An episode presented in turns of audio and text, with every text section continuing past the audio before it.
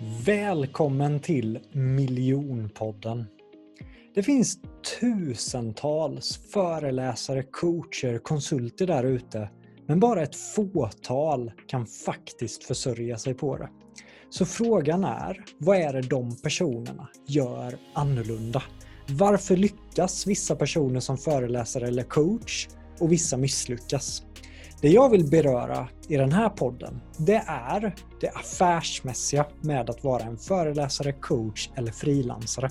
Hur säljer man in sina tjänster? Hur paketerar man sitt erbjudande? Hur ska man marknadsföra sig själv? Hur ska man approacha sig själv i sociala medier? Hur bygger man varumärke? Detta och mycket, mycket mer kommer jag intervjua några av Sveriges främsta experter inom området. Jag själv, Jonathan Ljungqvist, har 10 års erfarenhet från att jobba i den här branschen och jag har också jobbat för och med några av världens främsta coacher. Så att jag är så taggad och inspirerad att ge dig som sitter här och lyssnar hemligheterna bakom det affärsmässiga med att lyckas som föreläsare, coach eller frilansare. Nu kör vi igång! Varmt, varmt, varmt välkommen tillbaka till Miljonpodden. Och jag blev nästan... Jag visste ju såklart vem jag skulle intervjua idag, men jag visste faktiskt inte att Helene Åberg är den personen som har varit med i ett avsnitt som jag lyssnade på som var det mest spännande avsnittet jag har lyssnat på i hela mitt liv. När hon försvann i en nationalpark i Afrika. Alltså jag, jag satt med gåshud under hela det avsnittet och när jag insåg att det är den Helen idag så blev jag ännu mer taggad. Men det är inte det vi kommer prata om idag, även om jag kommer fråga lite grann.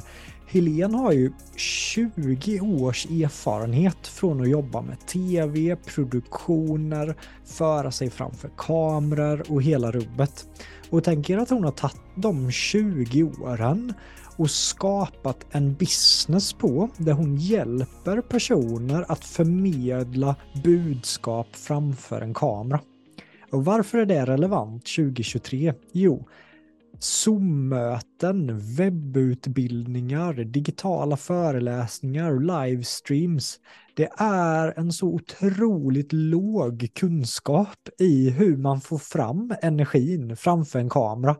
Och Helene är ju ledande i Sverige som går i bräschen och ser till att hon höjer nivån så att vi kan uppfattas mer professionella, så att vi kan uppfattas mer varma.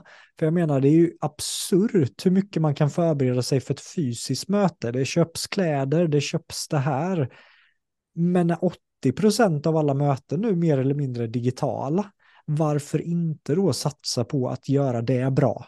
Och lägga den här timmen, kanske en och en halv timme, ta in den här kunskapen så kommer det göra dig mycket mer självsäker. Vi kommer täcka ju som sagt hur du blir av med din nervositet framför kameran, hur du kan vara mer dig själv framför kameran. Vad är de största misstagen som du bör undvika? Detta och mycket, mycket mer kommer jag och Helene toucha på idag. Varmt välkommen till Miljonpodden Helene Åberg. Tack snälla, vilken fantastisk presentation. Jag sitter här och blir alldeles rörd. Ja, men den satt va? Ja, underbart, fantastiskt. Shit, alltså 20 år inom, inom tv. Vad, vad är du mest stolt över med, med vad du har åstadkommit för svensk tv?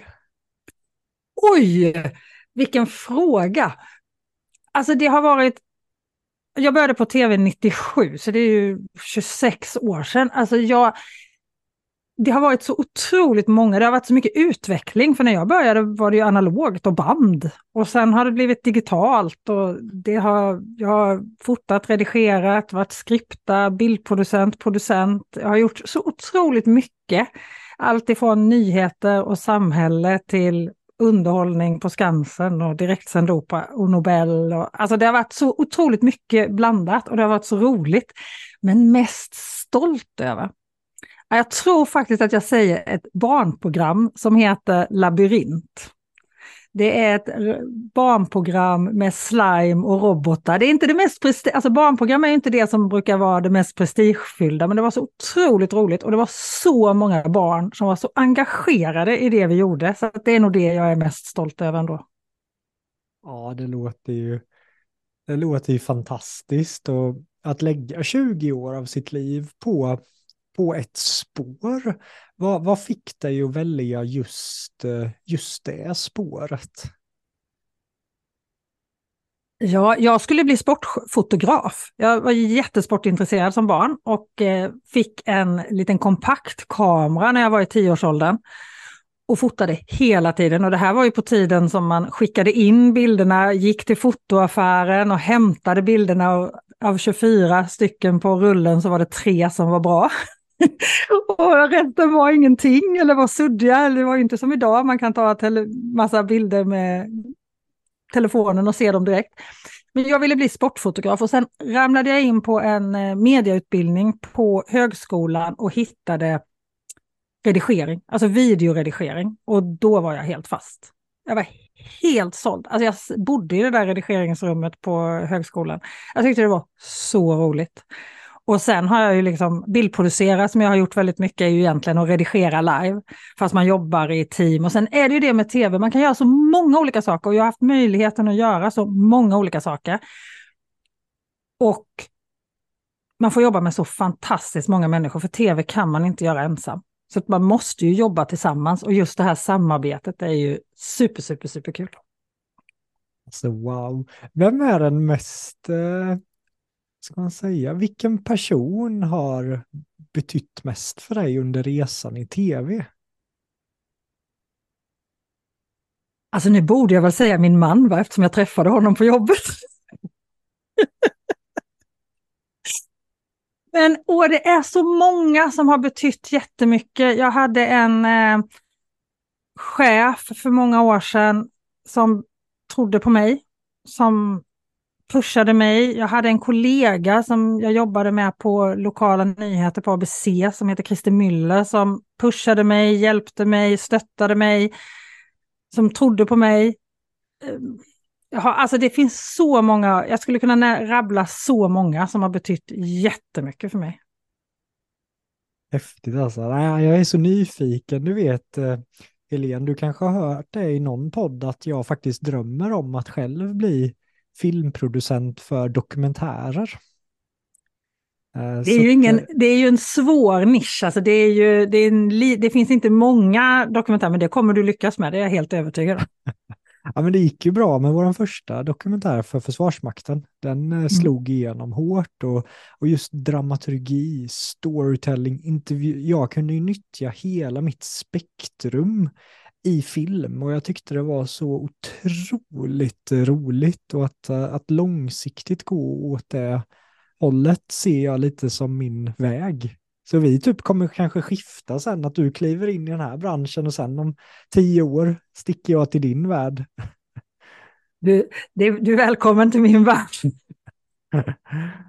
Men eh, alltså, jag måste ju ändå fråga här med Afrika. Eh, för de mm. som inte har hört den här storyn ju. Vad var det du skulle göra i Botswana? Jag skulle vara där och utbilda. Jag var i, det var min andra eller tredje resa till Botswana där jag var och eh, utbildade personal på Botswana Television, BTV. Mm. Eh, de hade haft tv då i fem år och man hade tittat på sydafrikansk tv. Mm. Men Botswana ville satsa mer och mer på egen tv. Botswana är också det landet som eh, ett av de värst drabbade länderna i världen av hiv och aids. Mm. Så man ville använda det för att sprida information och använda tv och videos, eller framförallt tv då var det i det här fallet, och radio var det också, genomslagskraften i, i media för att sprida information. Det här var på, under en tid där man i Sydafrika hade en president som sa att eh, man kunde duscha. Bara man duschade efter sex så kunde man inte få hiv och aids. Så att man ville ju liksom styra informationen så att man kunde hjälpa sina medborgare. Och då var jag där och utbildade. Det här är också en sån där sak som jag är otroligt stolt över, som var otroligt härligt att få vara med om och, och bidra och hjälpa till. Och det var fantastiskt att vara där. Sen var vi lediga några dagar och då eh, åkte vi på en safari som gick lite fel. Men du och Jenny åker alltså utan, om jag kommer ihåg, ni hade ju ingen guide med er. Så det du... blev ganska stort här i Sverige att vi inte hade det. Där är det faktiskt så att ingen har det. Man, man, man har en fyrhjulsdriven bil och så kör man i, i Central Kalahari Game Reserve som det heter. Mm. Man kan ha det, alltså det går säkert att ha. Vi träffade ingen av de andra vi träffade där hade någon guide. Så att, mm. Eh, men här hemma blev det ganska stort. Sen har jag rest väldigt, väldigt mycket. Jag har varit på ganska många safaris, både med guide och utan guide, både i Afrika mm. och i andra länder tidigare. Men det var ju, och det var en dröm för mig att komma till Kalahari. Jag hade drömt om det där sedan jag gick i fyran och få komma till Central Kalahari Game Reserve, eller Kalahariöknen som jag sa då. Mm. Men i Kalahariöknen, det finns lejon, eller hur? Mm. Det finns eh, leoparder och det finns väl the big five i Botswana. Ja, jag tror att alla fem finns där. Ja. Mm. Så här bränner du och Jenny rakt in i, i den här vildmarken. Och var det då andra dagen som jeepen la av? Ja, den började ju brinna. Ja, just det. Den, eh, plötsligt så säger Jenny att det luktar bränt. Jag är född utan luktsinne, så att jag kände inte att det luktar bränt. Så hon säger att det luktar som det gräs som brinner. Och Kalahariöknen är inte en öken, alltså en sandöken, utan det är mer vad man skulle säga en stepp. Torrt gräs så långt ögat når. Det här området är stort som Danmark ungefär. Och det är som att vara på havet, det är bara gräs så långt du ser. Inga höga träd, det är bara gräs. Eh, och vilda djur då såklart. Och eh, jag tänker det kan inte brinna här. Det kan inte vara gräs som brinner här för det är livsfarligt. Det får det inte vara. Och så plötsligt skriker Jenny, det är bilen som brinner. Så kastar vi oss ur bilen och ja, börjar gå till fots. Bilen fanns ju inte kvar. Mm. Och ni ser bara slätter framför er och ni börjar gå. Ja, vi, vi, var, vi följde ju en vägen. Vi, gick, vi, hade, vi, visste, vi hade kört förbi en skylt så vi visste att vi hade ungefär lite mindre än två mil till en by. Mm. Som visade sig vara övergiven, men vi, hade, vi visste att det fanns någonting där framme ungefär två mil därifrån. Så vi gick dit Eh, och följde vägen, men det, började ju, det var ju skymning, eller det var strax innan skymning eh, som bilen började brinna. Och det blev ju ganska snabbt mörkt. Och där är det ju inte skymning som en sommarkväll här hemma som pågår i flera timmar, utan det går ju snabbt. Och sen är det mörkt. Och när jag jagar vilda djur i skymningen. Så att vi var ju fruktansvärt rädda. Men vi klarade oss, vi överlevde, vi kom fram till byn och vi eh, övernattade på en offentlig toalett. Och vi hade ju bara sommarkläder. Jag vet att jag hade en tunn, tunn, tunn klänning. All packning blev ju kvar i bilen. Och eh, vi, eh, vi hade ju ingenting med oss. Vi hade det vi hade på oss. Och min kameraväska som ramlade ur. Tyvärr ramlade inte kameran ur, men en karta, nycklar till hotellet och lite pengar ramlade ur. Så det fick vi med oss. Det var det enda vi fick med oss. Och eh, på natten är det ju fyra grader varmt. Så det är lite kallare än vad det var i kylskåpet hemma. Och där sov vi i en liten klänning. Men vi hade ju skydd mot vilda djur, för vi var ju instängda på toaletten i alla fall. Och sen lyckades vi bryta oss in i ett hus som fanns där. Och vid det huset fanns det en traktor som vi lyckades starta med en konservöppnare och ta oss därifrån. Men var, det var ju en dramatisk ögonblick med den där traktorn att ett lejon faktiskt kom, om jag minns rätt här. Du minns helt rätt. Det var rätt. vi, starta, vi startade traktorn först. Ja, alltså, ja, nej, men alltså. Det, hur det... man kommer ihåg berättelser är ju sjukt alltså. Ja, ja, ja, ja absolut. Det är... Ehm, och det här är ju en sån där berättelse som många kommer ihåg. Det blev ganska mycket löpsedlar hemma i Sverige när, när vi var borta att det var två svenskar som var borta i Botswana. Så att det, var ju, det är ju en sån där berättelse som många kommer ihåg. Det var ganska stora, jag vet när vi ringde hem och sa att vi, att vi levde. Då ringde jag till min, ja, numera man och sa, hej jag vet inte om du har, vet att vi har varit borta några dagar. Och då svarade han, om jag vet, hela Sverige vet. Jag bara, va? Men den här dramatiska situationen med traktorn och lejonet, vad, vad hände där? Vi hade lyckats starta traktorn med en hänglåsnyckel. Och eh, sen när vi skulle, körde vi ner traktorn till ett skjul och så slangade vi diesel där. För det stod en tunna med diesel, traktorn hade inte så mycket bensin i sig, och så vi slangade, eller diesel i sig, så vi slangade traktorn med diesel. Och sen så eh, när vi skulle starta den igen, då gick nyckeln av. Fast vi får ut den hängande i en liten, liten, liten metalltråd, så den fastnar ju inte i tändningslåset, tack och lov. Och då ska jag gå ut i det här skjulet och se om jag hittar något annat som jag kan, eh, vi kan använda för att starta, få ner i tändningslåset. Det låg lite metallskrot och grejer där, så jag ska se om jag hittar någonting där. Och när jag vänder mig om, då ser jag något orange på andra sidan traktorn. Jag hörde, troligen hörde jag att det var det som gjorde att jag vände mig om. Jag minns inte att jag hörde något ljud. Jenny hörde hur lejonet så här morrade till. Liksom. Och jag kan säga att jag har nog aldrig hoppat in i en traktor så snabbt. Sen såg vi lejonet gå iväg. Sen satt vi där och då blev det ju varmt. Man sitter två stycken i en traktor gjord för en väldigt eh, nära varandra. Alltså en traktor med hytter. Eh, under gassande sol eh, så sitter man där, man är ganska varm efter ett tag. Men jag gick faktiskt ut därifrån för jag skulle därifrån. Jag hade bestämt mig, jag ska härifrån. Så jag gick ut, jag tog, man gör ju så konstiga saker. Jag tog en pinne, en eh, metallstång och så gick jag till huset. Jag skulle hitta någonting som vi kunde starta traktorn med. Jag skulle bara därifrån, jag skulle hem. Jag skulle berätta för mina nära och kära att jag levde. Så jag gick och jag kommer ihåg att jag gick och så plötsligt när jag var, det var väl 100 meter mellan bil, traktorn och huset. Så när jag var mitt emellan där, precis mitt emellan, så hör jag någonting som prasslar. Jag vet att jag tänkte så här, hur dum är jag? Här går jag med en pinne liksom. Och jag bara fryser. Och Jenny hörde samma sak, så hon sitter i traktorn och tänker, vad gör jag med kroppen när hon är död? Men det kom ingen.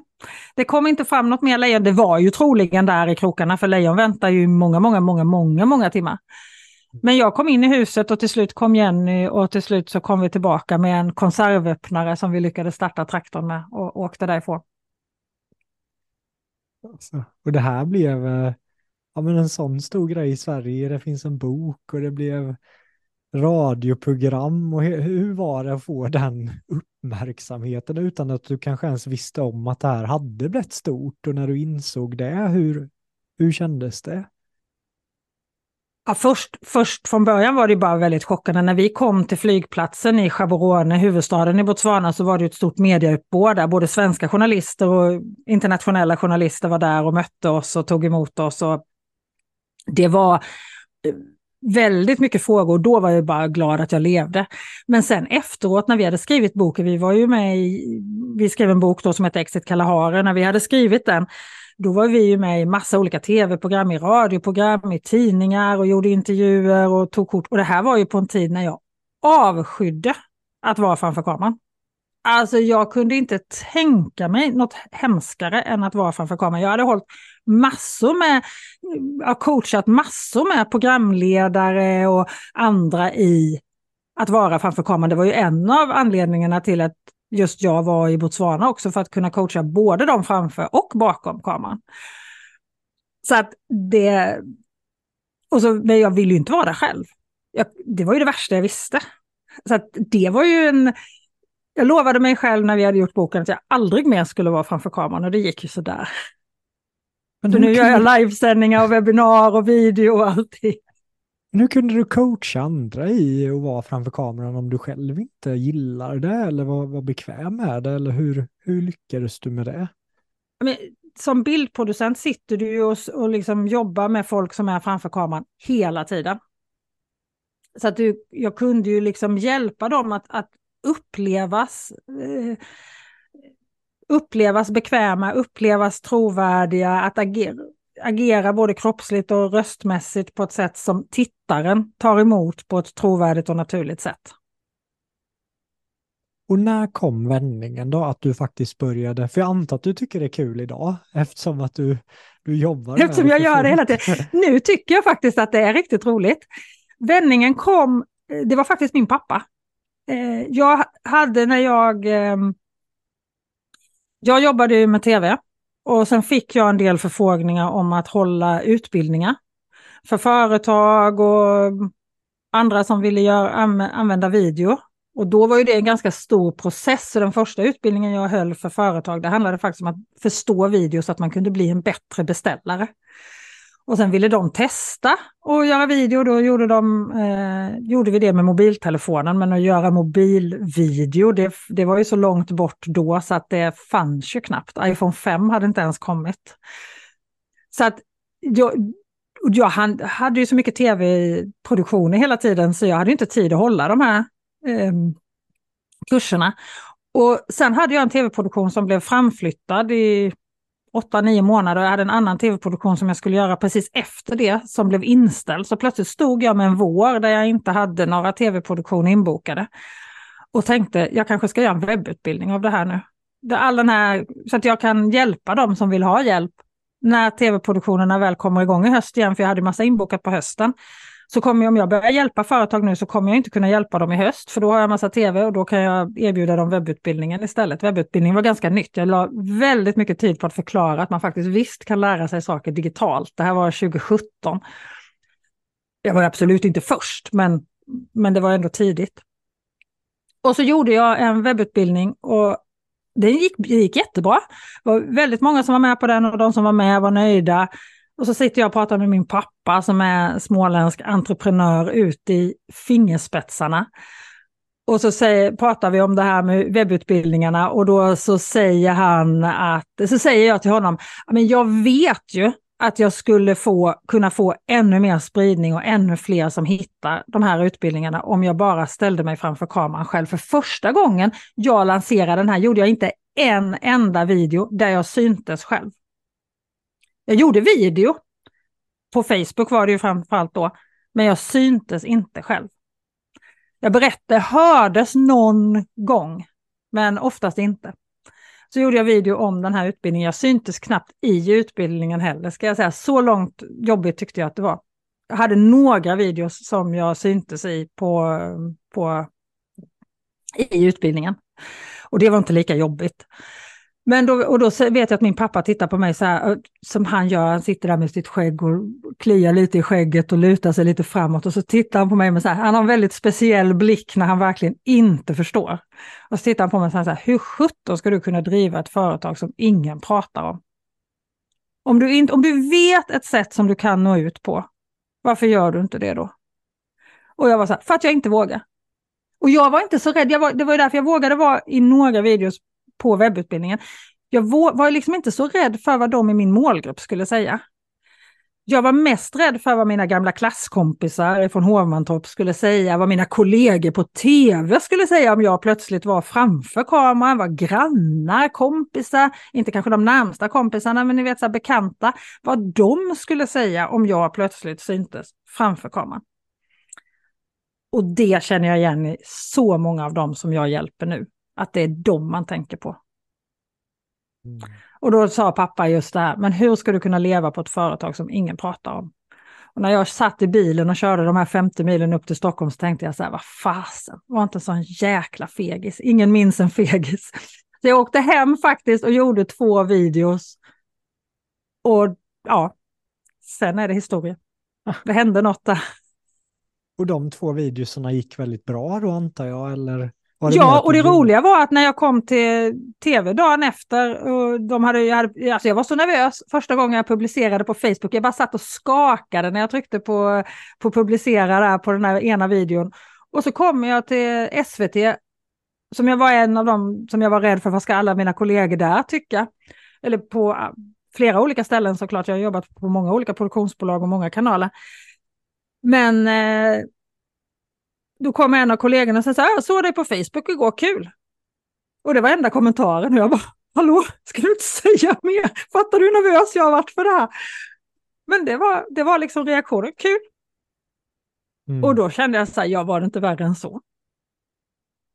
Så det handlar egentligen för dig bara om att kasta dig ut där, ta första stegen och sen bara landa i det och det gjorde dig trygg. Eller vad vill du ge för ett tips till de andra som kan relatera till det här nu? Och, och det här då, om vi sätter det här i min målgruppsko nu, det är föreläsare, det är coacher som ofta går i tankar och hålla webinars, kanske spela in onlinekurser själva, spela in Insta-stories själva. För det är väl, som föreläsare och coach är det väldigt mycket att man, man är ju produkten på ett sätt själv. Och det kan finnas många hjärnspöken i att våga put out eh, en själv ut där. Så om man som föreläsare och coach har de här hjärnspökena och håller tillbaka, vad vill du ge för tips till dem? Ja, först vill jag ju säga att du är långt ifrån ensam om du går och tänker så. Du tycker att det är lätt att stå på scenen men eh, video är riktigt läskigt. Du är långt ifrån ensam att känna det. Det är väldigt många eh, som känner exakt så. Men sen är det ju också så här att när du är på video alla andra är ju vana att se dig. Alla de som du står framför och föreläser eller coachar, de är vana att se dig och gilla dig. Den enda som är ovan att se dig, det är du. Så när du är på kameran, den stora spärren är egentligen att vänja sig vid att se sig själv. Och höra sig själv är ju också en sån grej. Så hur kan man konkret ta action på den? Är det då att spela in sig själv några gånger och sitta och kolla på sig själv? Eller hur, hur kan man ta action på det, på det tipset? Ja, och här är det faktiskt så att här behöver du spela in dig själv. Det hjälper inte att ställa dig framför spegeln.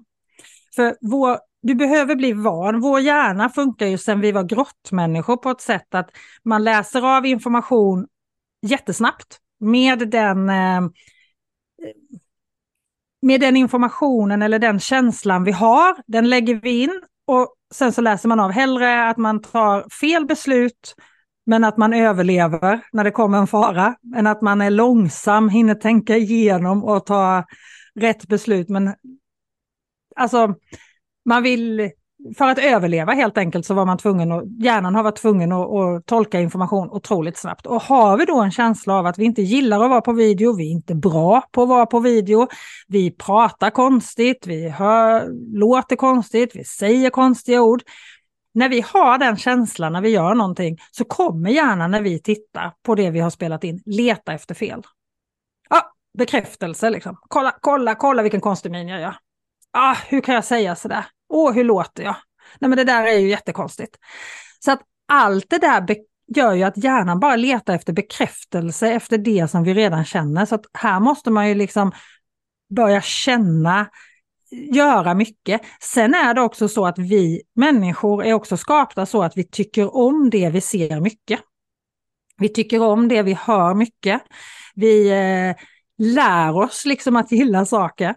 Och när vi ser oss själva i spegeln, det är därför det inte funkar att ställa sig över framför spegeln, när vi ser oss själva i spegeln så ser vi inte oss själva så som vi ser ut, för vi ser oss själva spegelvänt. Och vi är inte helt asymmetriska. Så att du behöver inte göra annat än ta en selfie, ta en bild på dig själv med telefonen och gå in i ändra där och spegelvänd bilden så tycker du att du ser annorlunda ut. Och det är ju så du ser dig på video. Du ser dig själv spegelvänd. Och då kommer du tycka att du ser annorlunda ut, för du ser inte det som du är van att se i spegeln. Och precis samma sak är det med rösten. Vi är vana att höra vår egen röst inne i huvudet, alltså via, via benen inne i huvudet.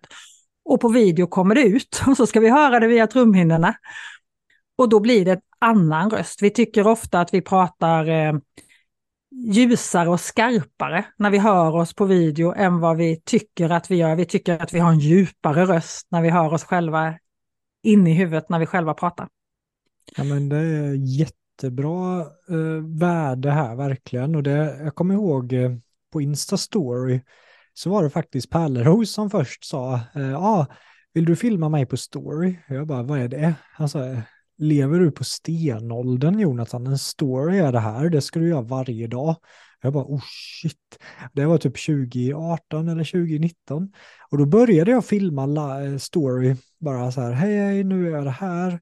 Och jag var så dålig i början, jag var stel, jag var opersonlig, jag hade inget ansikte. Och varje gång jag såg mig själv kände jag bara så här, oh herregud vad dåligt.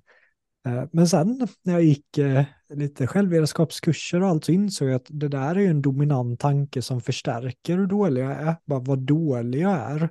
Så jag bytte ut den mer så här, okej, okay, men vad har jag gjort för framsteg från sist? Vad är jag stolt över? Jag ändrade frågorna som jag ställde när jag såg mig själv. Eh, samma sak med småländskan. Innan var jag så här, ah, jag försökte låta mer som en stockholmare, för jag tänkte att nej, men det är mycket coolare att prata, men då blev det jättekonstigt. Och, och igår när någon ringde och sa ah, småländska, va? och jag sa, är det inte fantastiskt? Så, så jag verkligen... Är, småländska är fantastiskt. ja, jag, jag, tycker det, med, men, men det var en sån viktig del för mig att bli av med den här ångesten, att verkligen kolla på sig själv och faktiskt uppskatta sig själv och vara stolt över sig själv och verkligen så här, det behöver inte vara perfekt, heller att man gör det än att det är perfekt. Så Insta-stories för mig blev mitt sätt att kalibrera mig själv framför kameran. Så när jag skulle filma min onlinekurs i Kalmar, vi filmade 40 filmer på tre dagar. Och det kändes så hemma, för jag visste exakt vilken energivibe, ögonen, det här. Och det var bara tack vare stories, bara tack vare det, ditt tips att jag bytte ut den kritiska, eh, vad ska man säga, kritiken mot det positiva. Stories är ju jättebra. Jag brukar använda det till deltagarna på mina utbildningar, att de börjar i stories.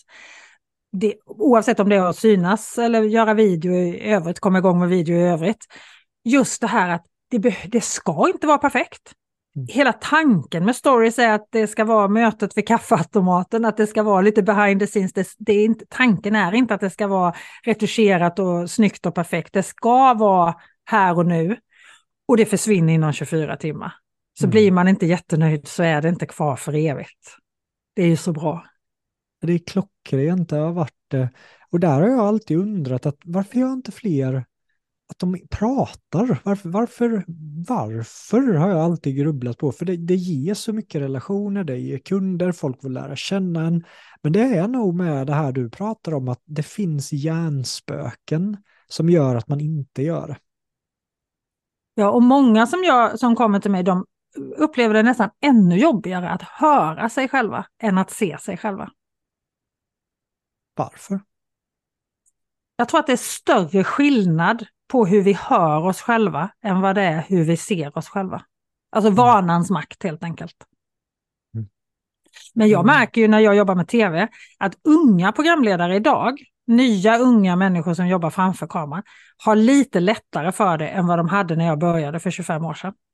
För de är mer vana att ta bilder på sig själv, ta eh, eh video på sig själv. Som jag sa innan, skulle man ta en bild på 24, 24 kort på en kamerarulle, lämna in det till fotografen, få ut tre som var okej. Okay. Man tog ju inte alls så mycket bilder video, det var, ju, mm. det var ju en apparat att göra hemma själv innan videokameran, när lilla videokameran kom. Och man filmade ju, hade ju definitivt inte en kamera och en redigeringsutrustning i fickan. Liksom. Mm.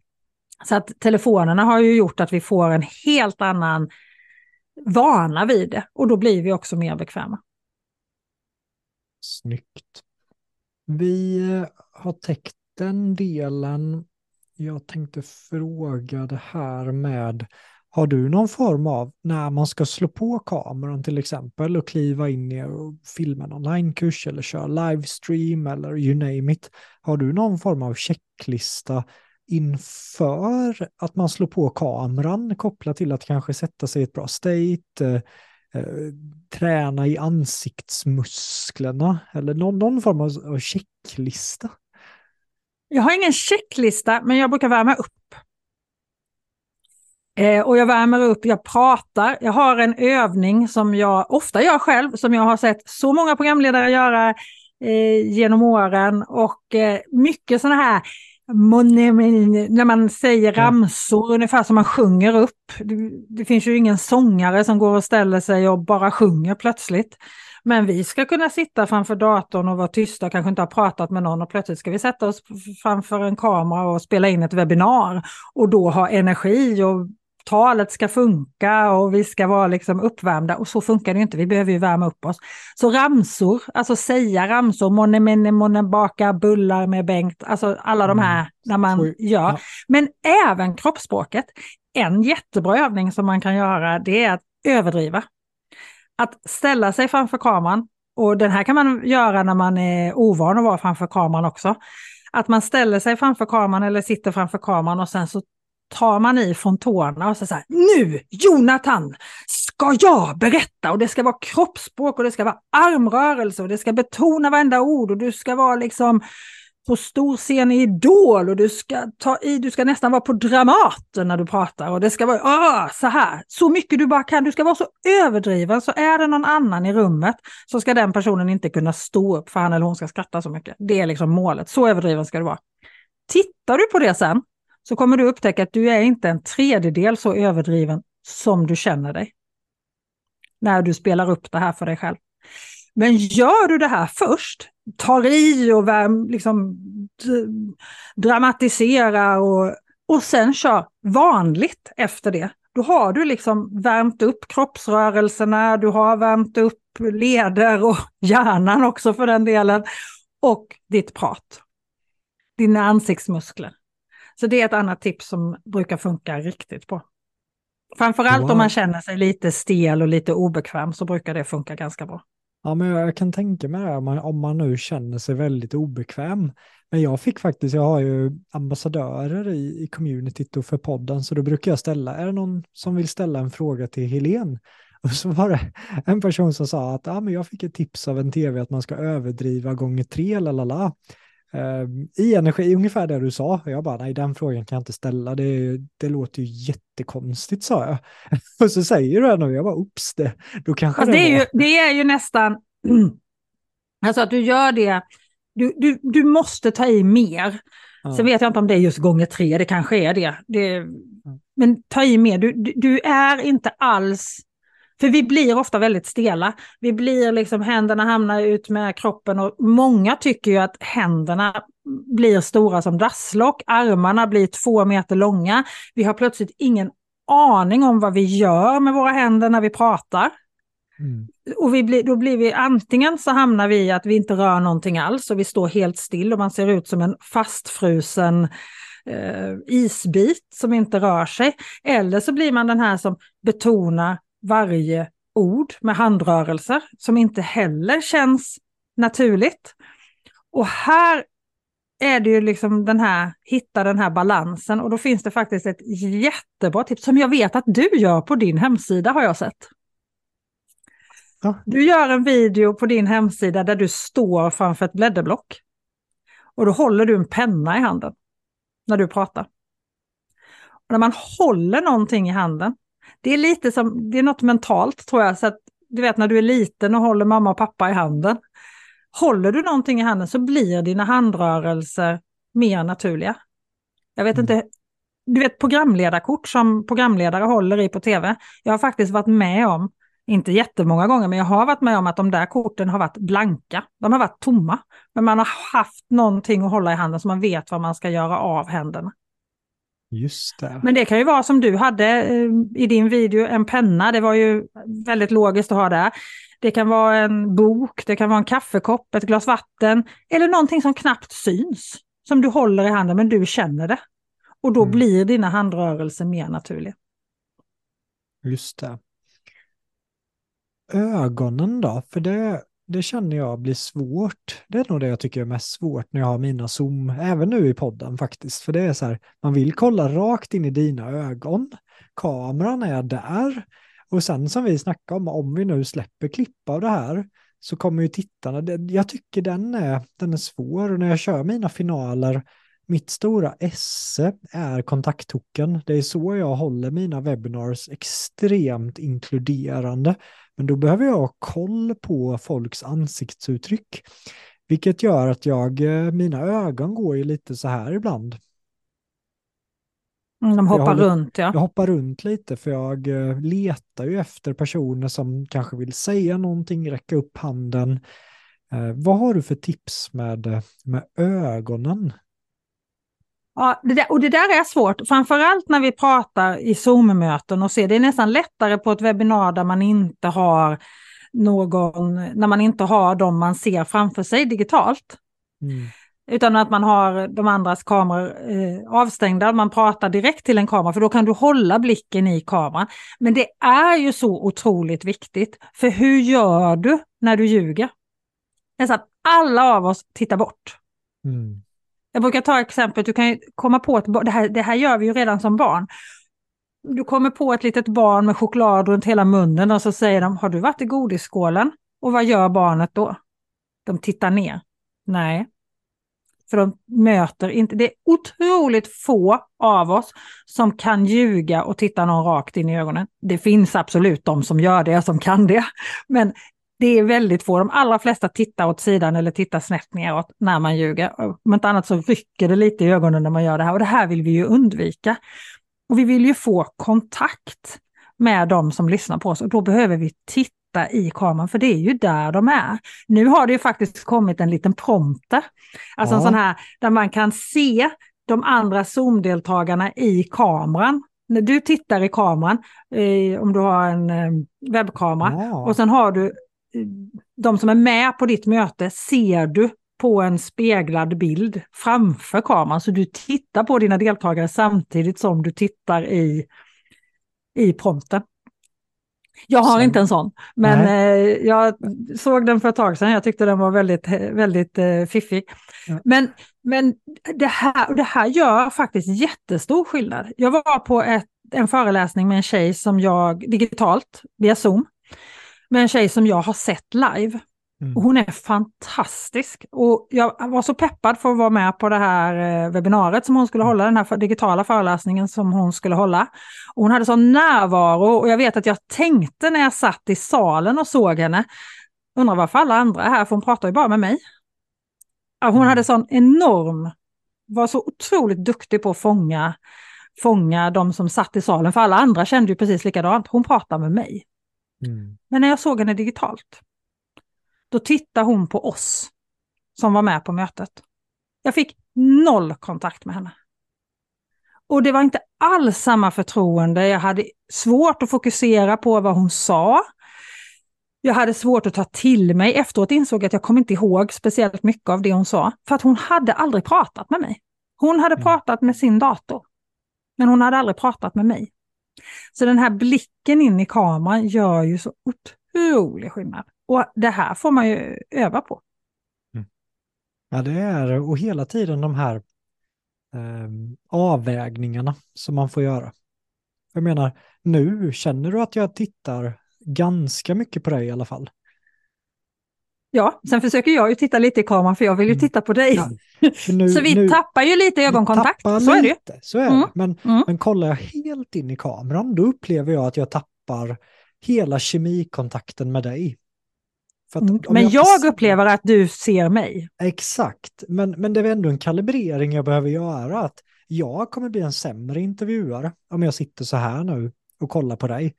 Mot om jag kollar halvt på dig i alla fall. För nu kollar jag ungefär hälften hälften. Eh, Och, då Och jag får ju inte samma kontakt med dig när Nej. du tittar hälften hälften. Så är det ju. För det är ju en skillnad att titta i kameraområdet som att titta rakt in i kameralinsen. Det gör ju skillnad. Men det är en kalibrering, för Mm. då behöver jag ju som poddare tänka att är jag beredd att göra mitt poddavsnitt sämre? Eller är, är det då bättre att gästen får en högre kontakt? Det är ju det, det är de valen jag behöver ta beslut på. Eh, Och som poddare... När jag spelar in en podd hade jag ju definitivt valt gästen. Ja. Jag hade ju valt att, att, alltså att du hade gjort ett så bra avsnitt som möjligt. Ja, du menar att jag kollar halvt, halvt. Mm. Ja, Mm. det, det var skönt, för det är det Mm. valet jag gör i alla Mm. avsnitt. För jag känner att hade jag legat här, jag tappar det helt. Eh, På mina webinars så tar jag valet och nyttjar kontakttoken. För om jag inte har kontakttoken, om jag inte ser publiken, kommer jag bli dubbelt så dålig på mina webbinar. Om jag kollar in i och tappar publikkontakten. Så det är också ett val, rätt eller fel. All, alla personer kommer ju behöva ta val, för, för kontakttoken är rätt så lurig om man inte har koll på kontakttoken. Eh, vissa kör helt på kameran och lyckas på det. Det är ju som person till person vad man också har för, för styrkor. Eller vad, vad känner du där? Jag håller inte helt med dig. Nej, men det är det som är kul. Jag, eh, ja, jag tänker så här att hade, hade Tänk alla tv-programledare, de har inte en enda tittare framför sig och de kan, få, de kan sitta, de duktiga programledarna, de kan sitta med dig i soffan och prata till dig. De kan vara så hos dig när de är riktigt duktiga. Det där går att öva upp. De har ingen tittare som de ser. Så det där är en övningssak hävdar jag. Du kan, du kan få att... riktigt bra kontakt med någon även om du inte ser dem. Om du övar med att prata med kameran på rätt sätt. Det roliga är att det är det här som är ett av mina mål i miljonpodden, att jag vill att det ska bli lite ibland att så här, jag håller inte med. Och då, I love it, det här, det här är det jag vill åt, så jag tackar för att du inte håller med. Eh, och jag antar utmaningen, men jag har väldigt svårt att skillnaden mellan då att det skulle vara att en programledare kan säga så här, Jonathan, jag ser att du rynkar på pannan just nu. Om någon programledare hade sagt så, så hade jag ju bara, what? Eh, och det är den känslan under mina webinars, när jag håller koll på publiken, ser jag vem håller på att zonar ut? Den checkar jag in med. Den personen till, längst upp till vänster ser väldigt taggad ut. Oj, nu kom Madeleine in. Hon ska ju säga det här. Så sättet jag kan använda publiken skulle vara omöjligt om jag bara kollar in i kameran. Och varenda person som kommer på mina webbinar säger ofta att det här var så mycket bättre än något annat webbinar som jag har varit på efter att jag började implementera kontakttoken. Den feedbacken fick jag aldrig när jag bara kollade in i kameran. Vad är ditt kontra på det här då? Att jag får samma kommentarer och jag har inte publiken synlig. Du kan, du kan nå dem ändå. För om du känner din publik, om du känner din publik riktigt, riktigt bra, så vet du nästan när de rynkar på pannan ändå. Men jag känner ju inte min publik. Det kommer ju in, eller jo, jag känner målgruppen, men varje ja. final, det är mm. ofta nya människor, folk droppar in, så att jag kan ju inte säga någons namn. Men, men om du har, liksom som jag har, kanske 500 personer på mitt webbinar, du kan ju omöjligt se alla 500. På tvn kan du ju se 100 i alla fall. Ja, så sätter jag tvn du, ja. fram, jag sätter kameran framför tvn mm. så att jag ser ju det i stor, stor bild. Mm. Mm. Så så gör mm. jag. Men det här är ju galet spännande. Vad, vad är ditt största tips då för att få folk att känna sig sedda utan att se dem? Jag, måste, jag blir så nyfiken nu att gå på ditt webbinar med så att det bara spritter i, i fingrarna här för att i så fall har du lyckats med någonting som jag tror är omöjligt.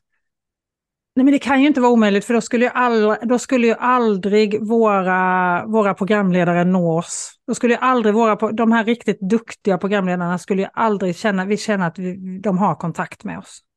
Vi skulle alltid känna som att vi satt och tittade på dem genom en glasruta.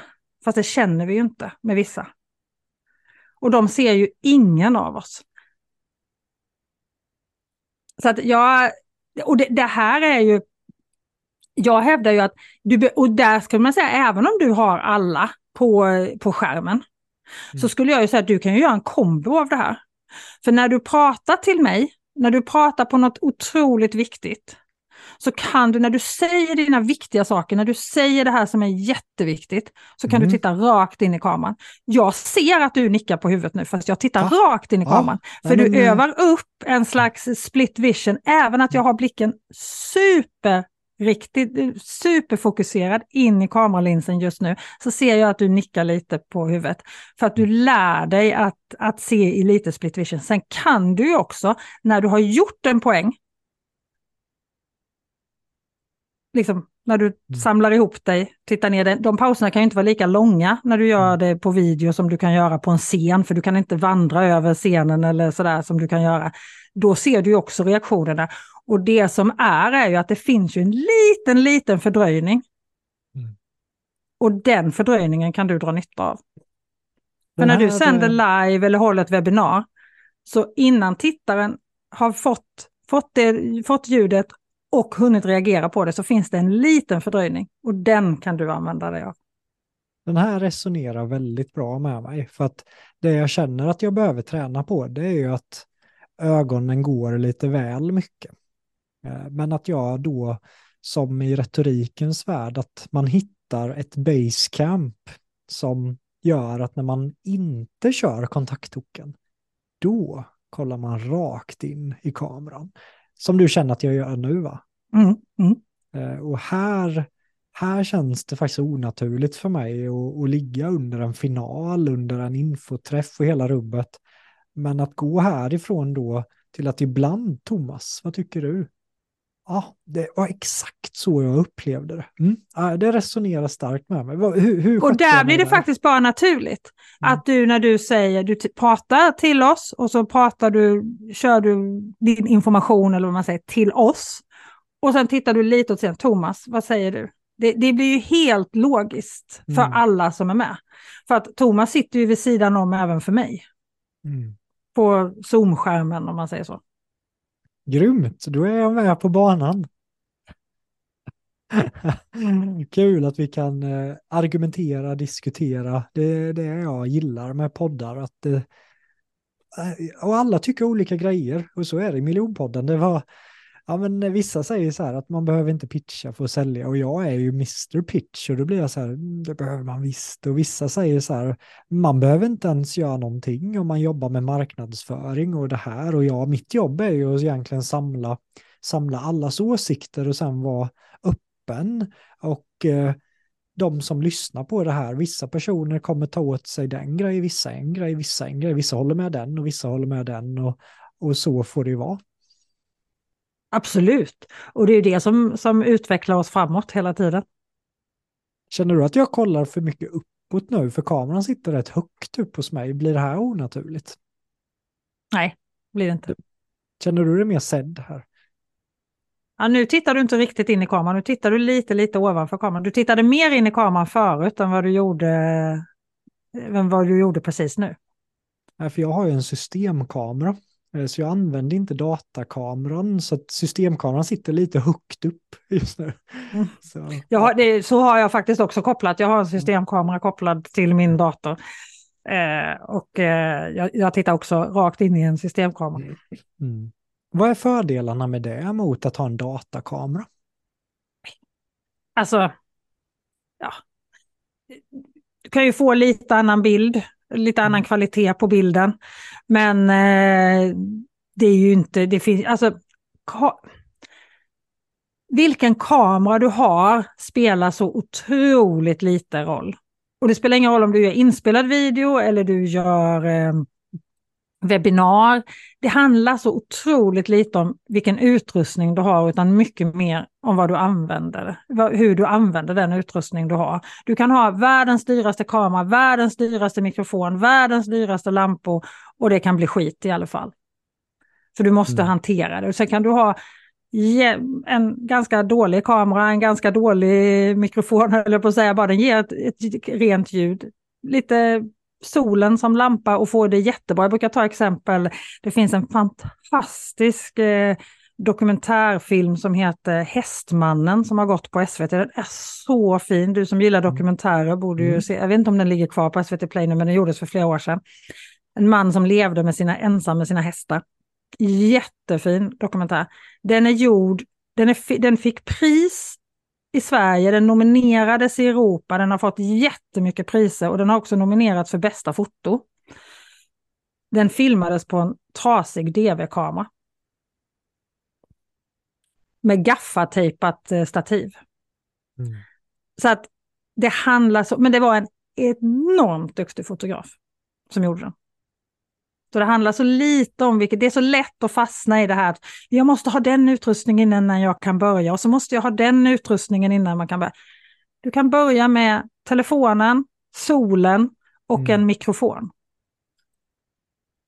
Mm. Har du solen som lampa, telefonen som kamera och en mikrofon tycker jag att man ska ha. För ljudet är så viktigt. Ja. Så kommer du jättelångt. Jag tror det är skönt för många att höra det, för många vill ju filma onlinekurser nu. Många vill in där, men de har det här motargumentet att man måste ha grejer för flera hundratusen och hela rubbet, men då faktiskt mobilen i, i 2023 kommer man väldigt, väldigt långt med. Eh, och kan man då jobba med naturligt ljus och så, så behöver det inte gå på så mycket pengar som man tror. Nej, det går att göra väldigt enkla saker. Jag, 2019 gjorde jag ett webbinar som fortfarande är ett otroligt lyckat webbinar i listan över alla, alla eh, hundratals, tusentals, jag vet inte hur många jag har gjort nu, men väldigt många eh, webbinar som jag har gjort just säljmässigt så var det ett otroligt lyckat webbinar. Det filmade jag, jag hade den inbyggda kameran i min dåvarande Macbook Pro. Macbook Pro 2019 var inte kända för att ha en bra inbyggd mm. kamera. Jag hade en 600 kronors mikrofon från Clas Olsson. Jag hade ljus från fönstret och en eh, vanlig gammeldags kontorslampa med ett eh, vitt lakan över. Det var mitt ljus. Mm. Och sen körde jag. Hur mycket sålde du där? Ja, vad sålde jag för? 280 tror jag. Tusen? Tusen? Mm. Wow! High five! Ja. det är fantastiskt ju. På ett Och webbinar.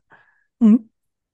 För jag menar det här, jag har ju fortfarande flera saker med kamera, men innan jag tappar den frågan så är du ju du är en av de enda som har lyckats pitcha dig själv till mig på e-mail utan att jag riktigt har, de flesta poddgäster har jag en relation med. Många har gått miljonkursen eller hookkursen eller mina polare. Och, eh, men, men, men dig hade jag faktiskt inte koll på, men ett mail räckte för att jag, vad svarade jag?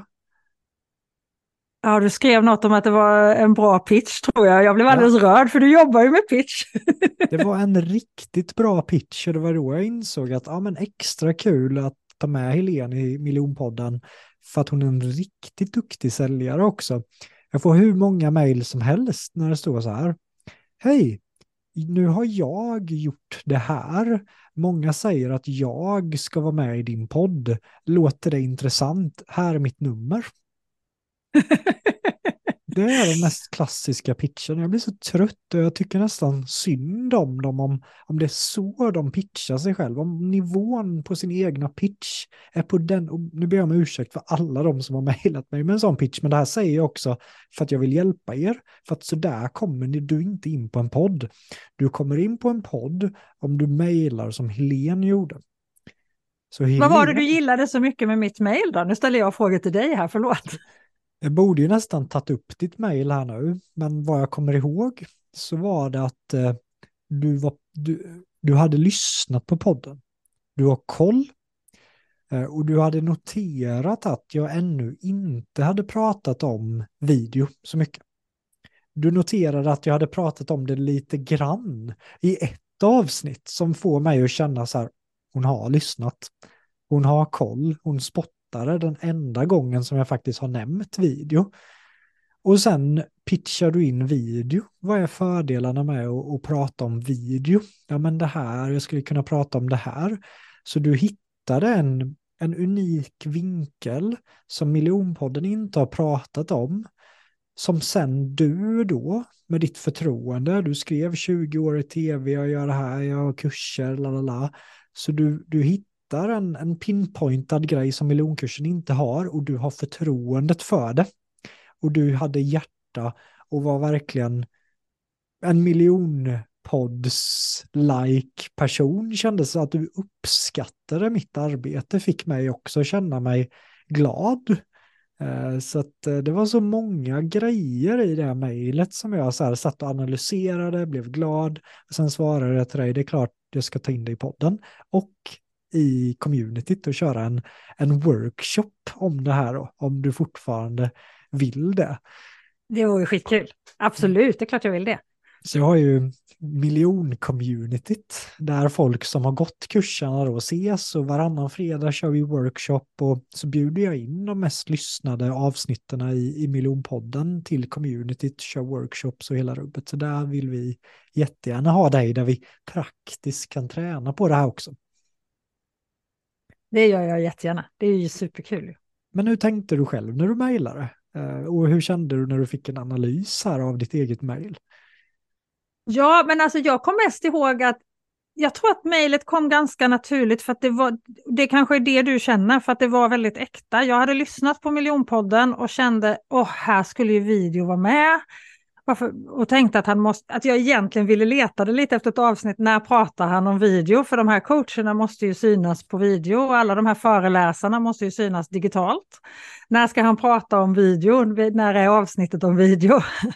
och hade gillat väldigt många av de gästerna som var med. Jag tror att jag har lyssnat på avsnittet med Pal eh, Palvasha Feista eh, två gånger. Hon har väl varit med mer än en gång också. Eh, och det finns, så, det finns så många bra avsnitt.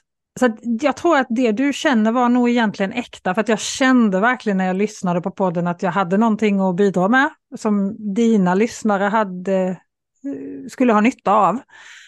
Och det jag jobbade mest med med det mejlet var egentligen inte själva pitchen, för den kom nog väldigt naturligt, utan det var rubriken på mejlet. Vad ska få honom att öppna det? Kommer du ihåg vad jag, vad jag skrev? Två smålänningar i samma avsnitt. Alltså, tål din podd två smålänningar ja. i samma avsnitt? Jag tänkte han måste väl ändå öppna det. Ja, ja, ja. Och, och jag bara, wow, vad spännande. Och det finns en relateringshook där. Så här, två smålänningar, wow, spännande. Jag måste läsa vidare. Så jag tog faktiskt upp ditt mejl här nu bara för att det här var, det var så bra. En annan grej så var ju att, ja men du är själv poddare. Just det. Då tänkte jag så här, grymt, hon är själv poddare, hon är bekväm, hon har säkert bra grejer, kommer bli ett bra avsnitt. Så det var så många grejer. Eh, många som kommer till att bli bekväm framför kameran säger efter att jag har inga problem att prata för folk. Så det var som att en enda lång cliffhanger mer eller mindre om hur bra det här avsnittet skulle vara. Så att det gjorde Hoppas det. att lyssnarna tycker det också nu. Ja, men vi är inte klara än heller. Jag har Nej, massa frågor kvar. Men eh, bara det värdet i att, eh, att jag kan fronta det här, att pitcha som, som eh, Helen så kommer du ha högre odds och själv få vara med i miljonpodden. Och framförallt de poddarna som är större än miljonpodden. Där blir det ännu viktigare att inte bara skriva att hej, jag vill vara med i din podd. Det Nej, det blir nog svårt att komma med då. vinkel, förtroende. Liksom. Så att, eh, nej, otroligt imponerad av det mejlet. Tack snälla. och tack för att jag fick vara med också, att du verkligen bjöd in mig. Det var ju jätteroligt. Jätteroligt att vara här. Ja, verkligen. Men hur skapar man förtroende framför kameran? Ja, men mycket handlar ju om det vi har pratat om, ögonkontakt. Där mm. sitter ju den största förtroendet. Och det spelar egentligen ingen roll om du gör en video till stories eller du håller ett helt webbinar. För om du spelar in en video till stories med telefonen och tittar på dig själv när du spelar in den, vilket är det vanligaste som de allra, allra flesta gör, det är så, så tittar du ju bort från kameran och då är det det här vi, vi ljuger när vi tittar bort eller att vi inte pratar sanning. Så mm. titta i kameran. Och det här är faktiskt en av de anledningarna som gör att jag inte alls gillar den här eh, trendiga textningen nu som är som sån här karaoke-textning på alla videos som är på sociala medier. Mm. Att det kommer en ruta bakom, en färgruta bakom ja. och så hopp, färgas det ordet som man säger. Så är det ju ganska många automatiska, mm. automatiskt textade videos just nu. Och det gör ju, här står du och pratar rakt in i kameran och du har kontakt med din tittare, ögonkontakt med din tittare. Du jobbar som stenhårt på förtroendet och har gjort dig fin i håret och allting. Men det ögat ser, det är det som rör sig i bild. Det är dit ögat dras. Och då dras ögat till texten. Så all den här ögonkontakten som du jobbar med att få och förtroendet som du får med den, den går om intet på grund av den här rörliga texten. Mm. Och det här är ju någonting gärna, det är samma sak med rörlig kamera, att man rör på kameran hela tiden och går runt. Mm. Jag jobbade med Veckans brott till exempel i några år med Camilla Kvar, Kvar, um, Kvartoft. Och vi hade väldigt mycket rörliga kameror i det programmet. Men när Camilla sa någonting viktigt, Camilla är fantastisk, hon kan röra sig i vilken studio som helst och hur som helst. Alltså snacka om en tjej som kan walk and talk, alltså hon är fantastisk på att röra sig och det känns naturligt och bra. och Hon kan fortfarande komma ihåg sitt manus och allt det här. Men, men när hon sa någonting riktigt viktigt, då stod hon alltid still. Kameran var still. För då tar vi till oss informationen mycket, mycket lättare. Det är rent eh, hjärnan, för, för då behöver inte hjärnan fokusera på att ta in information av vad som kom, det nya som kommer i bilden hela tiden när kameran rör sig. Mm. Så att mycket handlar ju om, om det, att få förtroende att göra rätt, titta, att titta. Sen handlar ju väldigt mycket om att vårt kroppsspråk behöver eh, synka med det vi säger. Mm. Alltså att när vi rör oss så måste det vi, när vi rör våra händer eller våra armar eller liksom våra ansiktsuttryck måste stämma överens med det som vi faktiskt säger. Vi kan inte le och se jätteglada ut och prata om något väldigt allvarligt och sorgligt till exempel, eller tvärtom. Mm. Och det här är ju en, en, en, stor grej, att få kroppsspråket att synka med, med det du säger. Just det. Och sen handlar det ju väldigt mycket om också att veta vem man pratar med, så att man, att man säger rätt typ av ord. Att man använder de orden som resonerar med publiken. Mm. Inte, och det är inte alltid de orden som du själv använder. Jag brukar ta som exempel att om jag skulle prata redigering, alltså videoredigering, så på, när jag jobbar professionellt då pratar man ju oftast om efterbearbetning. Men skulle jag göra en video med tre tips för bättre efterbearbetning, så det är inte så många i min målgrupp som är kanske coacher eller egenföretagare eller marknadsförare mm. som skulle veta, skulle aldrig börja titta på en video med tre tips för efterbearbetning. Nej, men lite skulle... tråkigt kanske. Ja, eller för, post. För oss. Liksom. Ja, eller post. Ja. Vad är det? Ja, det ligger i post. Ja, då är det i redigeringen. Ja. Så det gäller ju att man, att man använder rätt ord, att kroppsspråket synkar med det man säger och så ögonkontakt. Det är väl de viktigaste skulle jag säga. Snyggt. När man ska filma min ambassadör Jones ställde en fråga. Han sa så här, när man står på scenen inför en publik eller kör då får man så mycket energi från människorna. Men när det ibland då man ska filma en onlinekurs, det står en kamera. Hur bibehåller man energi eh, på samma sätt när man inte får så mycket energi tillbaka från, från kameran? Det är ju ett en övningssak, men den är mm. jättesvår och det är nästan det jobbigaste av allt.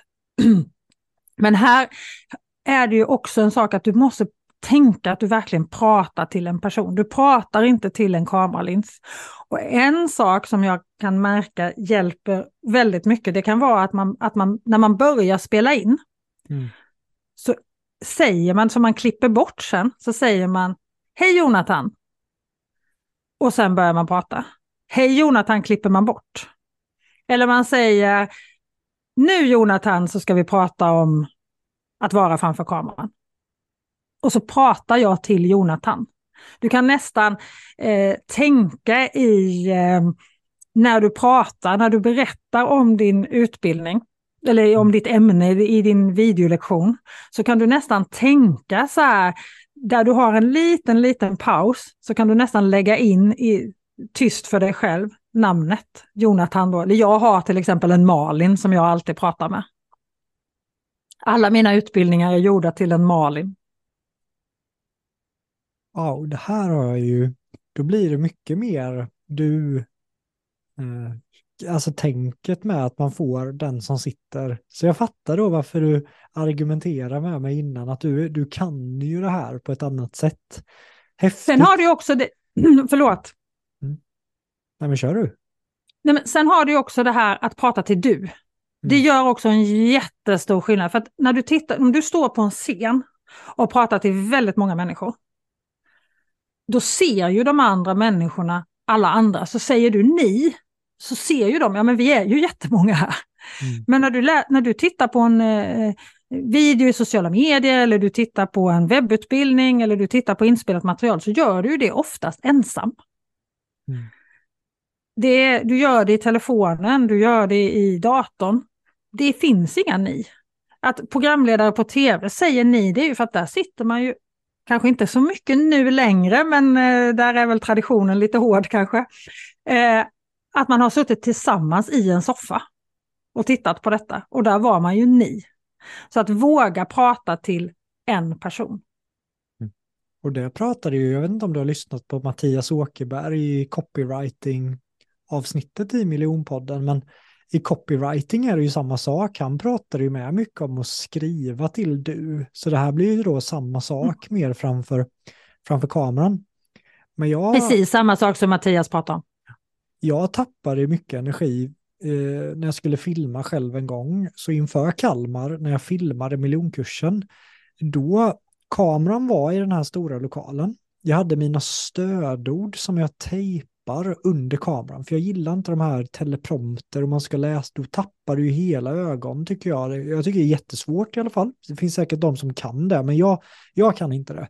Så jag tejpar stödord under kameran och sen satt Niklas bakom kameran och hade ju riktiga reaktioner och han satt och antecknade och, och var där och såg nyfiken ut. Och att Niklas var där, det gav mig jättemycket energi.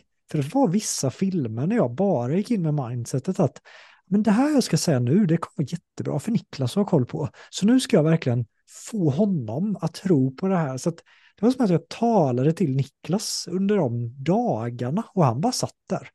Eh, otroligt tacksam för det, men det kan ju vara ett tips med att, att människor är bakom kameran. Eh, eller, eller tycker du det är fel tänkt? Nej, men det kan, det, nej, och det egentligen gör du ju samma sak som jag gjorde fast jag gjorde det in my head. Du pratade med Niklas och jag har min Malin ja. i huvudet. Liksom. Det är ju egentligen samma sak. Jag tror att hade du gjort det här några gånger så hade Niklas kunnat gå ut ur mm. rummet Ja. Och ni, du hade kunnat fortsätta prata med Niklas. Säkert. Eh, för Men det inte... behöver absolut inte vara, vara fel. Det som är risken med att ha någon där, det kan vara jätteskönt att ha någon där. Men det som är risken är ju att du börjar titta på honom eller henne. Mm. Ja, då, då blir det lurigt. När jag filmar onlinekurs, då är det ju bara rakt in i kameran. Så är det ju verkligen, för då, mm. Då är det, det är en annan game tycker jag än webbinar, mm. tycker jag. Mm. Det som är den stora skillnaden egentligen, den största skillnaden med att vara, eh, vad ska man säga, på video än att vara live, det är ju att du behöver vara mer konkret, du behöver vara lite krispigare när du gör ja. video än ja. när du, du har inte den här tiden när du kan ta, samla dina tankar, ta tre steg över scenen och alla är med dig i din förflyttning. För den tiden har du inte riktigt framför, framför video. Vi är inte så tålmodiga när vi sitter här. Ja, ja men där säger du något väldigt. Och när man filmar video statiskt inspelat, att verkligen när kameran går på se över frillan lite extra, se över så här att du har tagit en tandpet, för sådana där detaljer, det är så tråkigt om man sitter och stör sig på sådana saker som man hade kunnat fixa på fem minuter. Bokhyllan, hur ser det ut bakom henne? Att man verkligen gör en check in. Dina böcker sitter ju kliniskt i din bokhylla ser jag, medan min gardin hänger lite svajande och grejer. Så att jag har inte tio av tio, men det har du idag. Ja, men du har finare belysning bakom dig än vad jag har. Så du, du får poäng ändå. Får jag det? Ja, du får jättebra poäng. Ja, men jag, jag alltså, miljön för webbinar och hela rummet, för mig är det superviktigt. Det här är ju min borg, den här källaren som jag har lagt ganska mycket pengar på och det känner mig trygg här. Eh, det är ju faktiskt också en sån grej som, som att man är på en plats där man känner sig trygg. Mm. Som, som påverkar oss mycket, mycket, mycket mer än vad vi kanske både vill erkänna och, och ibland förstå. Det finns de som säger att när man känner sig riktigt nervös och ska spela in någonting så är det lättare att göra det om man har väggen bakom sig lite nära. Mm. Nu blir det ju lite sämre bild då, om, mm. Du vill ju egentligen vara några meter ifrån väggen bakom dig för att det ska bli bra ljus och sådär. Och du ska få djup i bilden och så. Men om du känner dig riktigt otrygg, då kan det vara att flytta lite närmare väggen bakom, för då kan det, det som också grottmänniskan i oss, att det inte finns någon bakom oss. Det kan inte komma, mm. komma någon, vi är trygga bakåt. Liksom. Jag älskar det. Det är därför jag hatar att köra coachning och allt på kaféer och hela. Jag bara känner mig helt stressad. Det rör sig människor. Det, här, är, här är där jag vill vara, känner jag. I din källare. Låter lite miserabelt. Bara mannen som växte fast i sin källare. Äh, från Snacka... äventyrare till källan. Snacka om mancave. Ja du, det Alltså jag spenderar ju, jag är ju nästan 90 procent, mer än 90 procent digital idag. Visst är det häftigt? Ja, det är jättehäftigt, men ibland kan jag ju så här, när var senast jag lämnade huset? Så jag menar, ibland känner jag så här, nej men nu måste jag ut och röra på mig det är ju nackdelen med allt det här digitala, att man kan liksom växa fast på något sätt. Och i och med att man kan ses så här, som nu när vi spelar in det här så ses ju vi via Zoom. Man ser andra människor på sociala medier, man chattar, man pratar. Man känner ju sig inte ensam även om man sitter själv, eller jag gör inte det i alla fall. Verkligen. Och då kommer jag ändå från en, från en arbetsplats, när jag jobbar med tv, när man jobbar med 25, 30, 40, 50, 60 pers, som ska alla samarbeta beroende på vad det är för produktion. Och man är så otroligt beroende av varandra hela tiden, för det går inte att göra tv själv. Till mm. någonting när man är one man show. Ja.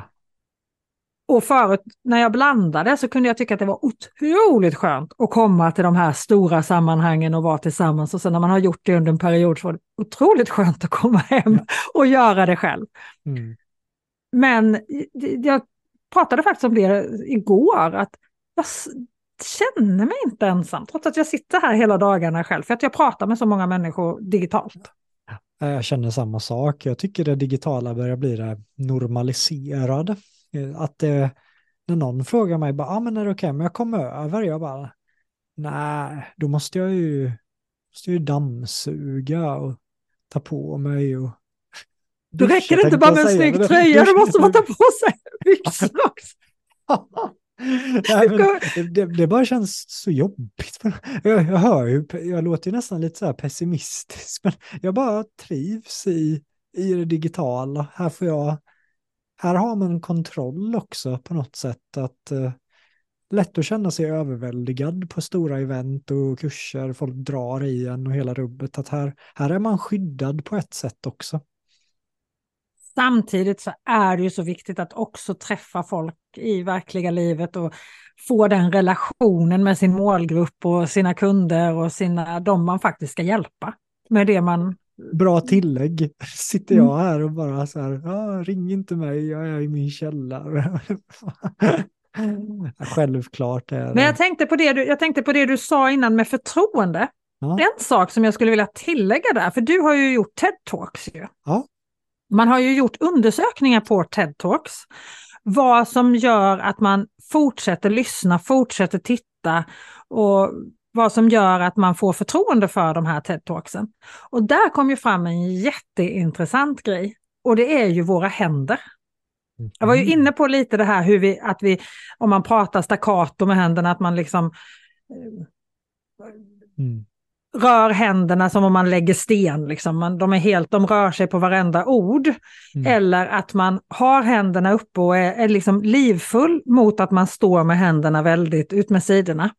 Och de har gjort, det finns undersökningar som är gjorda just på TED Talks eftersom det är de bästa föreläsarna som är där, så man vet att man har bra kvalitet. På, man, man jämför inte en dålig föreläsning med en bra, utan man mm. jämför bra föreläsare med varandra. Liksom. Mm. Och då har man haft föreläsningar som egentligen har handlat om samma ämnen. Någon har fått jättemycket tittning, jättemycket engagemang och andra har nästan ingenting. Och då är, har man tittat på hur föreläsaren använder sina händer. Och det här är ju samma i video. Och då har det visat sig att är du livfull med dina händer så är du inte nog överdrivet utan att rörelserna stämmer överens med det du säger och betonar bara eller förstärker det du säger så gör det väldigt stor skillnad för hur engagerad tittaren blir. Och att också handflatorna, det är en sån här gammal grej, när du öppnar handflatan så visar du dig sårbar eller du visar dig ärlig. Och Mm. får du se handflatorna hos den som du lyssnar på så tror du, litar du mer på den här personen, finns det undersökningar som visar, än de du inte får se henne. Så att, det, och det här säger ju till oss när vi jobbar digitalt, när vi jobbar framför kameran, att vi inte ska gå för nära. Vi ska inte ha för tajta bilder. Mm. Det ska inte vara liksom eh, skuret eh, i brösthöjd, utan gärna lite mer. Mm. Så att, så att händerna kommer med, så att du kan röra dig med händerna, visa upp händerna och att du faktiskt också pratar med din kropp. Jag älskar det. Eh, David Phillips kallar ju det där för osynlig rekvisita. Eh, och det var en av mina favoritgrejer med att istället för att visa PowerPoint slides så visar man med händerna att idag ska vi ta små, små, små, små steg för att skapa stora resultat. Och det som händer det är att hela rösten börjar ju ändras. Så, så jag använder väldigt mycket det, inser jag ju när du säger det framför kameran. Eh, osynlig rekvisita. Och här, det här gör, det gör ju ganska stor, stor del av det. Sen rekvisita är ju fantastiskt överlag. Absolut. Att, att kunna visa upp saker, det gör ju, det händer ju någonting både på scen och i ett webbinar eller framför kameran eller en video. Att visa det man pratar om. Verkligen alltså. Nu började min katt tugga på min mixladd. Jag bara nej. Jag hörde Ja, ingenting. Om du undrar varför jag började flacka skräckslaget med blicken så var det att hon satt och tuggade på min tjuresladd. Jag bara försvinn Nova. Det, det där är ingen lekpark Nova. Nej.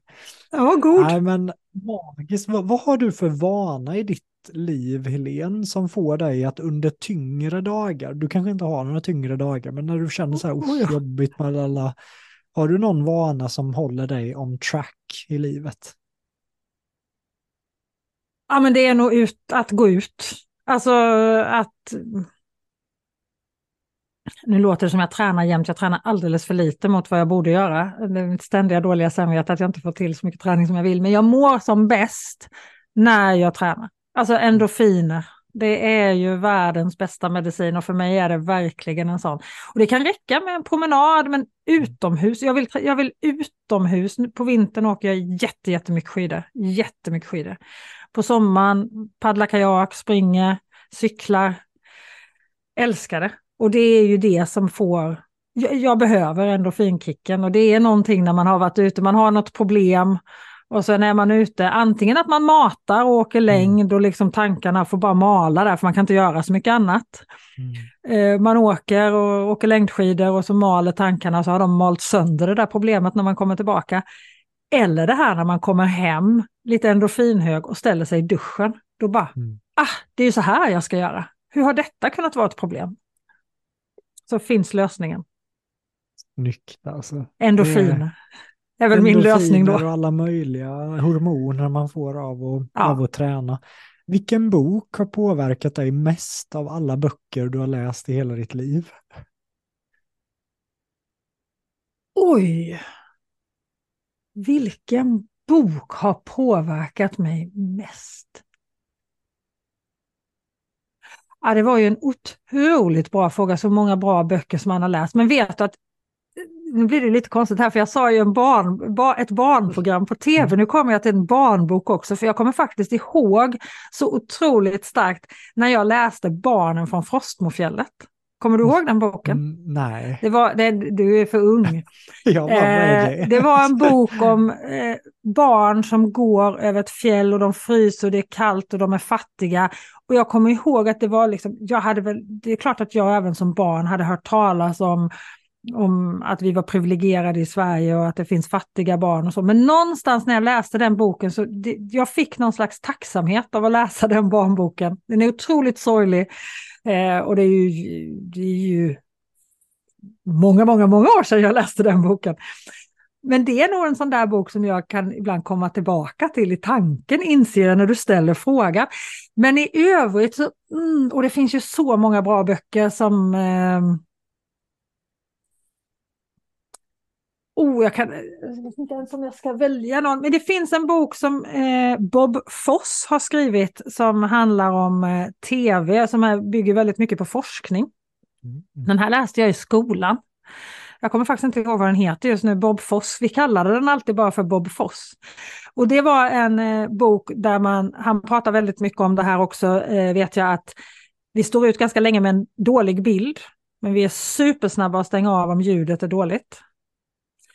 Eh, 70 procent av det du kommer ihåg, alltså det du, inte det du tar, liksom får till dig, utan det du tar med dig när du har tittat på ett tv-program eller en video, kommer från bilden. Alltså informationen, du pratade om att ha rekvisita, att visa det vi pratar om. 70 procent av det tittaren verkligen kommer ihåg när de har varit med på ditt webbinar, det är det de har sett. Medan känslorna kommer till 70 procent från ljudet. Därför är det så otroligt viktigt att ljudet är bra. Vi behöver inte gå längre än till en skräckfilm. Titta på en skräckfilm utan ljud. Så jag, var, jag är världens fegaste person, jag lovar. Alltså världens fegaste person. Jag konkurrerar nog med dig där. Ja, och skräckfilmer är det värsta jag vet. Jag sitter och håller för öronen och blundar. Ja, precis. Men jag ville ju inte vara sämre än mina kompisar på högstadiet och min familj fick, vi fick video ganska tidigt i min familj. Så vi tittade mycket på video. Jag satt ju och blundade mig igenom och typ försökte stänga av öronen när jag tittade på de här videorna med kompisarna. Men jag var ju tvungen att kunna prata om dem dagen efter i skolan. Så då tvingade jag min stackars lillebror att titta på de här videorna med mig på mute. Och det blir ju inte ett dugg läskigt när den här tjejen, för det är alltid en tjej, springer upp på andra våningen, vad sjutton hon nu ska göra på andra våningen, för där kan hon absolut inte komma ut. Men när hon springer upp på andra våningen med mördaren bakom sig, har du inget ljud på, då blir det faktiskt bara komiskt. Den blir inte läskigt överhuvudtaget. Och oftast får du inte se så mycket läskigt, utan det sitter ju på ljudspåret, för det är där känslan sitter. Och det gör ju också att det här med att ha musik i varenda video vi gör, det är inte säkert att det är så himla bra, för att du och jag kanske inte alls har samma känslor till musik. Vi kanske inte ens gillar samma musik. Jag behöver inte ta det längre än här hemma. När min man sätter på sin favoritmusik med massor med distade gitarrer och allt med, ja, han lyssnar på ganska mycket punk och hårdrock. Och jag kan ju bli, jag kan bli irriterad in i märgen, jag kan liksom bli på dåligt humör och han blir bara lycklig och glad. Mm. Och det där kan ju bli, liksom så kan det ju vara, han blir ju lika irriterad av den musiken jag lyssnar på. Eller tycker att den är dålig eller blir så här, ta bort det där. Ja, det är ju ett jättebra värde och jag, jag märkte det med mina första avsnitt i miljonpodden att eh, jag lyssnar inte igenom där. Det är vissa avsnitt där som man lärde sig, jag var helt ny poddare, ljudet var sämre hos mig och jag, var inte, jag hade inte utbildat mina gäster. Nej, det är inte alls samma feeling jag får när jag lyssnar igenom de avsnitten som, som de senaste avsnitten. Så att eh, oj vad det påverkar med ljud i digitala sammanhang. Ja, absolut. Och sen ska man ju komma ihåg att eftersom vi når känslorna med ljudet, vi mm. når informationen med bilden, vi når känslorna med ljudet. Mm. Vi vill ju, då ska du då prata om sälj, så vill vi ju nå känslorna hos våra kunder, för vi tar ju de allra flesta besluten känslomässigt. Vi mm. vill ju gärna tro att vi är genomtänkta faktabaserade beslut, men vi, tar beslut, vi köper saker känslomässigt och sen hittar vi fakta för att, för att vad heter det, förklara både för oss själva och för andra att varför vi har köpt det här, det kommer liksom sen på något sätt. Så de mm. allra flesta av oss tar ju köpbeslutet känslomässigt. Och om du gör en video som är så bra att personen vill slå på ljudet och ljudet är dåligt, då kommer inte han eller hon slå av ljudet och fortsätta titta, utan han eller hon kommer scrolla bort och scrolla vidare. Och jag läste någonstans att vi scrollar 100 meter per dag i våra telefoner. Det, det säger en del om hur, hur, bra, hur konkreta, hur snabba och hur liksom, duktiga vi behöver vara på att få ut vårt budskap. Mm. Nej, du, du säger så mycket värdefulla grejer här, men jag tänker om man vill ha mer av dig, Helene, så är det LinkedIn man följer dig som bäst på? Eller vilken plattform eller vilken sida vill du att de som lyssnar approachar dig på? Man får jättegärna kontakta mig på eller connecta med mig på LinkedIn. Helene Åberg heter jag på LinkedIn. Helene Åberg. Jag finns på Instagram också under Stockholm Pixel House. Och så finns det ju mer i podden såklart. Pixelpodden, en podd om video. Den ska jag börja lyssna på. Sista frågan. Vart bor du i Sverige just nu? Jag bor söder om Stockholm, i Bagarmossen. Dans. Jag tänkte att du var kvar i Hudsen. För jag tänkte om du gillade indisk mat. Gör du det eller? Ja, absolut. Ja. Har du smakat indiska köket i Jönköping? Nej, det har jag faktiskt inte gjort. Nej, men där tänker jag att jag gärna, och nu tror du alla att jag är någon form av affiliate, men det är min absoluta favoritrestaurang och jag har ju varit mycket i Indien. Eh, så att jag ser fram emot en ehm, lunch eller en middag med dig där, där vi kan fortsätta prata, lära känna varandra. Och den här Indien, tänkte att jag var på säkert, eh, nu måste jag dra en hook också. jag var ju på säkert 70-80 indiska restauranger i Indien. Eh, och ingen av dem lever upp till nivån som indiska köket i Jönköping håller. Så att en, en balti med lite extra chili med paner, alltså det är så gott att äh, det är, om du gillar indisk mat så kommer du sitta där och känna att, så här, att jag inte har varit här tidigare har försämrat min livskvalitet. Det är så gott. Underbart! Nästa gång jag kör ner till eh, Småland och Hovmantorp så måste det, då blir det stopp på för indisk mat i Jönköping, definitivt. Jajamän. Var det en okej okay pitch då? Ja, den funkar absolut. Jag måste, jag måste höja min livskvalitet, det hör jag direkt. Sorry att jag tryckte på, jag har ju ännu inte pitchat någonting idag, så ibland är det som att jag behöver pitcha någonting för att må bra. Fantastisk pitch. Men Helene, stort tack för att du var med i Miljonpodden. Det varit ett, eh, ett riktigt episkt samtal tycker jag. Jätteroligt att få vara med. Har jag skött mig som intervjuare tycker du? Du sköter dig alldeles lysande tycker jag. Oh, det värmer att höra en småländsk eh, vad ska man säga? Ja, det, där tappade jag ordet attans att jag skulle göra det. Det sista som händer i miljonpodden. Men det bjuder jag på, det är inga problem. Jag önskar dig ett, eh, en magisk fortsatt dag, du som har lyssnat på miljonpodden. Ta hand om dig, träna på de här knepen.